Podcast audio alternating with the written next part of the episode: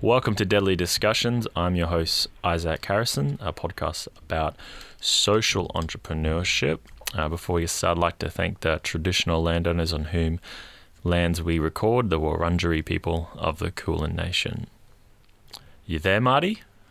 Yeah, I'm here. Thanks, Isaac. No, good Thanks having me afternoon. Good afternoon. So I know with this one, I usually record in the morning, first thing, but you throw me out of routine and we're doing it in the afternoon. So let's hope it still keeps that same uh, energy and feel, which I, I don't think it will. So thanks for coming on. Fantastic. I think there's better uh, better lighting in the afternoon. So That's right. Yeah, it's better. And usually this time of the year in Melbourne, it's supposed to be cold.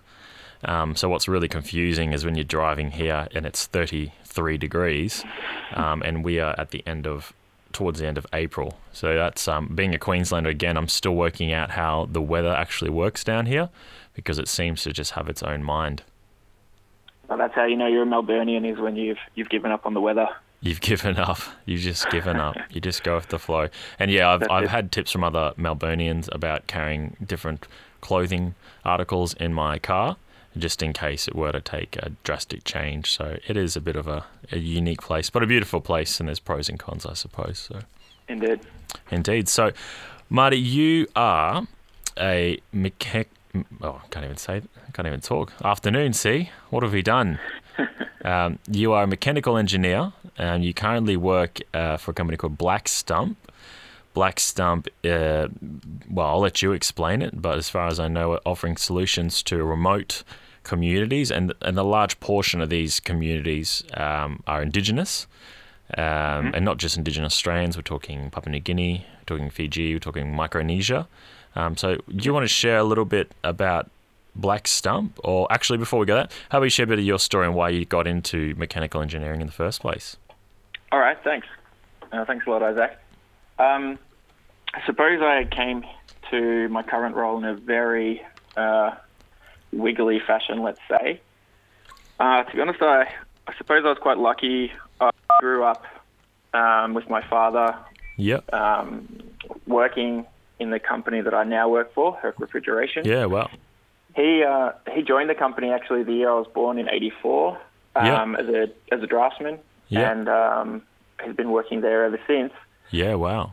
And uh, yeah, so as he kind of uh, you know progressed through the company, I started popping in there now and then on uh, on school on school days. I had a day off. I'd Yep. pop in there and do some work, Yep. which was uh, of course sweeping the flat factory floor. So to be Yeah. honest, my introduction to the industry was was a fairly negative one early on, Yeah. and uh, I swore I would never join. I'd never follow my father's footsteps Wow. because my impression of the job was it's simply uh, sweeping floors. But you know, that, I think that speaks to uh, experience. You know, of course, I didn't Yeah. know didn't know anything back then, and um, of course, my That's. my understanding of it's changed a lot I'm since then. I'm exactly the same. My mum did a lot of project management for Queensland Health. Um, after school, we'd find ourselves at her office, which used to be a old hospital. In particular, that area is where they kept the dead bodies, and they renovated it. So our experience was going to a cold old Queenslander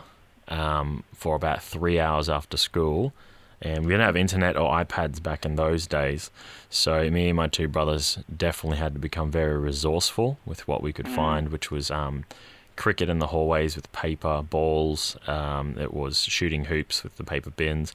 So yeah, I can understand. And I said to myself, I will never work in public service. And Bunjil's majority of her customers are in the public service. So there yeah, we go. Right. It's, it's funny, isn't it? I mean, I think a lot of that, and um, I think I, I think we all kind of struggle with this uh, after school when we leave. Yep. You, you get a feeling at school that you, you know, you're gonna, you choose your career, you're gonna go study, and Yep. your path will open up before you. But um, you know, there's a few. I think there's a there's a small number of people that do find a passion really early, and their path is is set out for them in a way which, that that they enjoy. But um, Yeah. yeah, I think for a lot of people, you really struggle if you haven't found that calling straight away to to to think, you know, what is a good use of my time, or what a, what am I going to do with myself? So Yeah, and I, I agree. Um, like, I know that you've spent time abroad, and I would also like to share, in a lot of um, cultures, um, especially Southeast Asia and Asia, um, we're looked at because we have a lot of liberties in a Western nation, but that's Mm. our greatest strength. But it's also our greatest weakness because Mm. we have too many choices to choose from. Yeah. And we, you know, if you chase, what's the saying? Chase two rabbits, you get none. And I Mm. think a lot of times we, yeah, come into life and we sort of think the world is your oyster. We sort of think whatever I think of in my head, I, I'll become. But, you know, as much as I want to be an astronaut, I just will never become an astronaut. You know, as much as I want to be Elon Musk, it will not Yeah. happen. I just don't have that IQ. so, Yeah, I think that's right. I think, um, I mean, I think, you know, eventually, I mean, I've come to a place now in my role or my work where, of course, I want to do more, but I'm, I'm very satisfied with it. But, yeah. and I think you can get there if there's, you know, if, you, if there's something you want to do. But I think, yeah, looking, if you haven't got a, a strong idea of what that is, then getting out and getting a wide range of experiences is great because you, it's all um, life experience. And I guess Yeah. to wrap up my background, the I guess my strength is through the various roles I've done throughout the world, Yep. and um, the the learning I've done from that, um, which has has led me to where I am now. So yeah. um, I guess just to backtrack a bit, um, so I knew I didn't want to follow in my father's footsteps, Yep. and uh, I went overseas quite quickly after finishing high school and travelled for a while Yep. until, um, of course, I reached a point where I thought, well, I need to do something with my life, and, and Yep. went back to university and uh, Yeah. studied Wow. international business and uh, did an arts degree in Japanese. Yep. And uh, again, just one of those things. I was signing up for the business degree, and the lady said, um, you know, you can couple this with another degree. It only Yeah. costs you an extra year and no extra money. Yeah. And um, again, I was ignorant enough to say yes. And uh, so Wow. yeah, so that again was another. You know, I never imagined myself going to Japan Yep. I was studying Japanese. My my high school teacher would definitely, um, you know, definitely have a shock to know that I uh, pursued that because I certainly wasn't a star pupil star pupil at high school. Yeah. Wow. Um, Wow. but yeah, that was another very you know different culture to Australia and a very uh, very Yeah. eye-opening experience. Uh, yeah, I was going to say, what what was that like being immersed in another culture? You know, the way they have their their beliefs and their family and the way they look at Mm. finance. You know, I know companies like Toyota and Fujitsu. You know, we often plan two, three years out in the business. Um, they're they're talking 20, 30 years. They're talking, you know, the next generation taking over CEOs and CFOs. Is that sort of something you sort of saw over there? Uh, I suppose my experience was so I was in education Yeah. working over there, so I, I suppose I, I couldn't speak to the big um, yeah those big multinationals. Yeah. But I guess the biggest differences in the professional space I, I noticed was, um, yeah, kind of, there was really two sides to things in, you know, in my, my personal experience anyway, was that there's a lot of things, there's a lot of innovation around and Yeah. um, they do see, like, uh, let's see, some things I, I suppose, you know, Japan has a reputation for being quite cutting edge and new technology and putting those that new technology um, into Yeah, sure. into application, which was true. But on the flip side of that, I saw a lot of, um, I suppose, mm, working by rote. So a lot of Yeah. things, in my experience, were done there because that's the way they were done, and Yeah. a critical thinking approach was not often Yeah, uh, wow. applied. Yeah, So I think at, at the start that was quite jarring. But again, as you Yeah. uh, as you learn more about the culture and, and actually a bigger picture of how things work, yeah, you know, there's reasons for that too. So that feeds into the harmony of the workplace, and there's different ways to managing, you know, say conflict or even just uh, Yeah, an okay. innovative idea. yeah, Um, but again, you need to you need to develop an understanding and some Yeah. and um, respect for yeah the work culture there, I suppose yeah. Okay. and um, you know, like everything, like um, speaking French in France, the more you can know and understand, the more you can uh, you can get along and understand. Yeah, of course, of course. Yeah, there'd be so Mm. many elements we didn't know, and you know, I love history, and I know in, in World War Two at the end, you know, Japan pretty much decided that they were going to be the one of the biggest, you know, world's steel manufacturer and car manufacturer, and the country has no steel. So you know, there's decisions that countries make that, and all we see, you know, winding forward in the future is that's where all the, you know, that's where Sony comes from. That's where all the cutting edge technology comes on. But um, Japan, those generations ago, decided to be that powerhouse, and they pursued Yeah. it, and they put in place.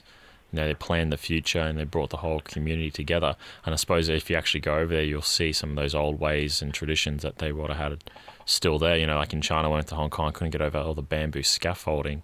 Mm. I thought they're building these buildings like, you know, they're building cities with no one in, and they've got bamboo scaffolding. You know, Yeah. so, but if it works, you know, if it ain't That's broke, right, if it right. ain't broke, so um, that's great, mate. So you obviously saw your dad. You, he's in a trade. He's a trades background, um, and you're like, you know, I'm gonna.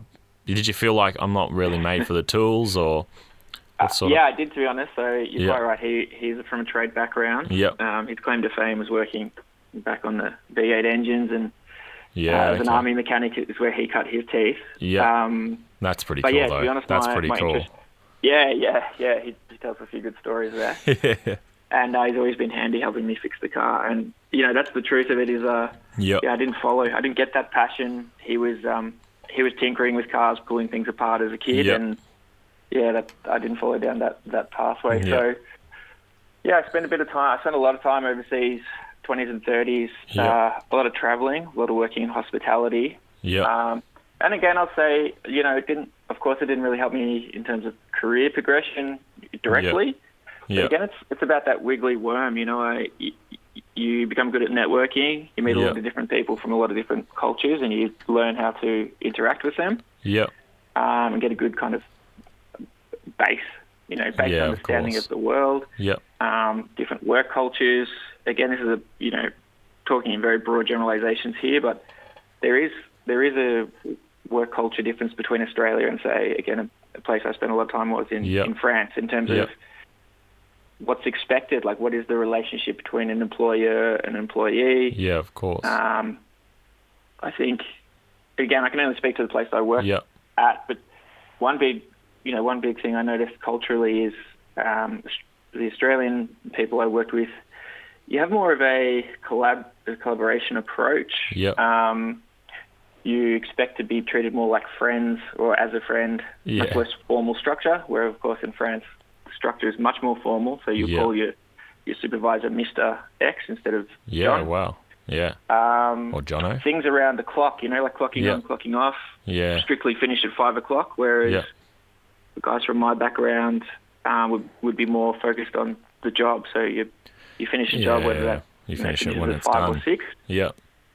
Um, but you haven't because they come from a more collegiate relationship with their employer. Yeah. Whereas, um, yeah, the French, in my experience, had a much more of a, an you know antagonistic approach. Yep. You make a contract, and that's all they good. You know, that's what you stick Yeah, to. of so course. again, Um, they have their and minuses, both approaches, but it's about you know knowing that, and Yep. yeah, I think learning those things were really valuable. Definitely. I was Um, going to say, I was going to tie that into um, what you're doing now. So, you want to explain a bit about Black Stump because I know you're working with different Indigenous people groups and uh, Mm. yourself being, you know, white Australian, um, but you've had these other cultural experiences. Do you want to tie on what Black Stump is and how you've taken those learnings to sort of understand, um, you know, Indigenous people's cultures? Because I know that the mindset behind what we do is I take Mm. enough for now. You know, I take enough fish for now for the family, or this I take this bungaroo, this turtle for now. I take um, you know enough from the bush here. I take some yams from here for now, and then tomorrow, and I know how long that you know will last. Essentially, the earth is the granary store. And do you want to Yeah, explain right. what Black Stumps does, and then how you've sort of had to learn about the different communities, especially out in the islands like Papua New Guinea? Yeah, absolutely. So, Black Stump Technologies is a, I guess, a sister company to to Herc. Yep. Um, it grew out of the R and D work we did, um, marrying, I guess, our refrigeration technology with deployable energy. Yep. Um, we started working on it. well, We've been doing R and D for a long time, but became serious after uh, about 2009. I think we had tsunamis coming through our, our region, yep. and a lot of reports of, you know, people no water, no food, no medicine, and a real lack of, I guess, access to a cold chain Yeah. uh, being a problem after these events. Yep. So that's where we we developed our deployable refrigeration systems, deployable solar powered cold chains, uh, and and created the company Black Stump to to further develop and then uh, you know market Yeah. market these products. Yep. Um, so yeah, you're quite right. We do a lot of work in Indigenous communities throughout Southeast Asia. Yeah. Um, Mainly because, again, a lot of the a lot of these communities are in places that rely on diesel fuel, whether that be for you know diesel genset for power, diesel powered refrigeration, Yeah. or um, perhaps they, they just don't get access at all. So a lot of our work with these communities is providing them access to a cold chain. Of course, it brings health benefits. Um, we can store medicines, food, and water, but as well, it Yeah. kind of opens up a, a market for them. They can get access, you know, to a cold chain and sell Yeah. fish, or we've spoken about kangaroo harvesting, you and I, Isaac, in the past. Yeah. Um, but to get to your point, I guess the biggest thing I learned from all that exposure was that, you know, I think um, there might have been a Greek fellow who said this much better than me that I only know that I don't know anything, you know. So, Yeah. um, and particularly, uh, particularly uh, Australian Indigenous communities, Yeah. people. I have to say that when I think back, when I think back to school, Yeah. you know that we didn't learn as a as a as a as a white fellow, and particularly there where I grew up.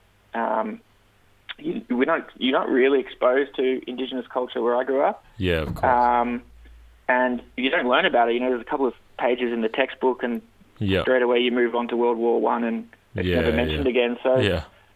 I feel sharply actually that.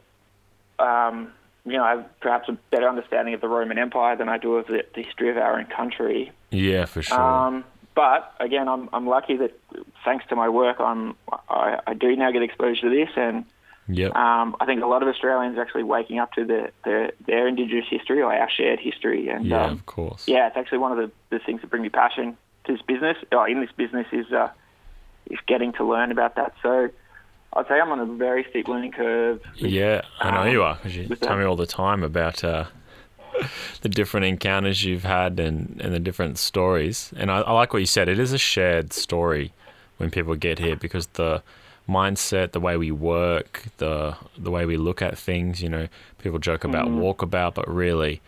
Um, for four weeks of the year, a lot of Australians go walkabout and they pack up their camper That's right. caravan and drive out to bloody Wilson's prom Quite and right. um, live indigenous for about three weeks and then get angry they have to go back to civil, civilization and doing inverted Yeah, commas. right. Um, and I think a lot of that's ingrained with us, and, and more and more times I hear people share that they have indigenous ancestry and they want to Mm. Pursue that. And um, it doesn't mean they're going to live in the bush, you know, but it means they're wanting to know, um, you know, we all have different qualities, and people call it throwbacks and different um, personalities that can come from different cultural um, practices. So, yeah, it's really good to hear. Um, tell me more um, PNG. So I know you're looking at some of the cold storage solutions. What's some of the issues they have over there in the island with you know if they went fishing and had to go Mm. and sell that at a market? Like what's the issue there? What's because people think PNG is like one island, but really it's Yeah. like you know a lot Well, of it's islands. uh, no part of Papua New Guinea. Yeah, I mean, there's there's plenty of islands. I mean, Australians will be aware of, of course, Manus Islands, Yep. part of Papua New Guinea. Yep. You've got uh, the island of East New Britain, uh, New Ireland as well, and of course many smaller islands all around that area. Yep. Um, I would say that what I see, anyways, in our work is, uh, for example, on the coastland, yeah, lowlands, you have a lot of fishing communities and still um, subsistence fishing Yep. in a lot of respects. In the Yeah. highlands, they do inland fishing. Tilapia is the type of fish they Wow. grow in dams there, Really? and um, of course, And that's a native. That's a native fish. it's not a native fish. I think it was originally from, uh, I think they're called Nile perch in Okay. other parts of the world, but Yep. um, bloody good eating. Yeah. If you got a if you got a Papua New Guinean, he knows he knows what he's doing. Yep. Yep. So I've had a few meals there with with uh, plantain and, and yams, and it's absolutely yum. delicious. Yeah. Um, and then also, of course, the agriculture in the highlands. They've been farming there for you know it's one of the only places in the world where agriculture is actually native. Yeah. Um, to very Yeah. advanced agriculture and silviculture as well. Yep. Yep. Um, so they're experts. They're experts at the growing. The issue is is in the is in the transport to market. Yep. Um, it's extremely mountainous Yep. um, terrain, lots Yep. of jungle, and the the infrastructure there is not great. So the biggest challenge we see is the farmers can grow. What Yep. they can't do is get it to the market Yeah. Wow. um, in a timely fashion. So that's where our equipment um, really fills a hole there. yep. The, the farmers can be provided with with with a cold chain, um, of course, being solar powered. Um, It means there's no there's no uh, running expense, no operational expense for the businesses. Yep. And so what we try to do is form co-ops between these communities. They'll act and the co-op will act as a kind of aggregator for the for the produce or perhaps the let's say the fish if they're using an ice Yeah. machine. Yeah. And they'll be able to aggregate that stock, build enough up, store it until they've got enough to get it to market and Yeah. transport it down to Port Moresby or to, to Lae Yep.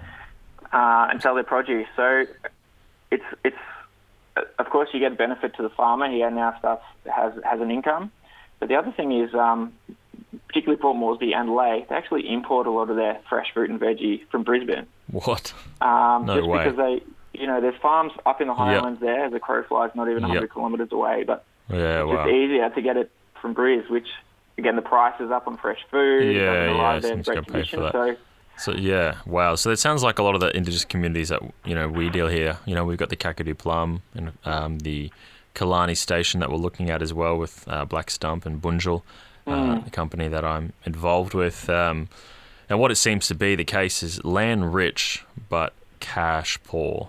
You know, like I've got all the land opportunity, but it's just that final piece of the puzzle, which is that injection of capital to see That's it right, work. And I, that's and I suppose that's why me and you are doing what we do, both running social enterprises. And you know, the emphasis is not we have a charity on the side, we chuck a bit of profit in.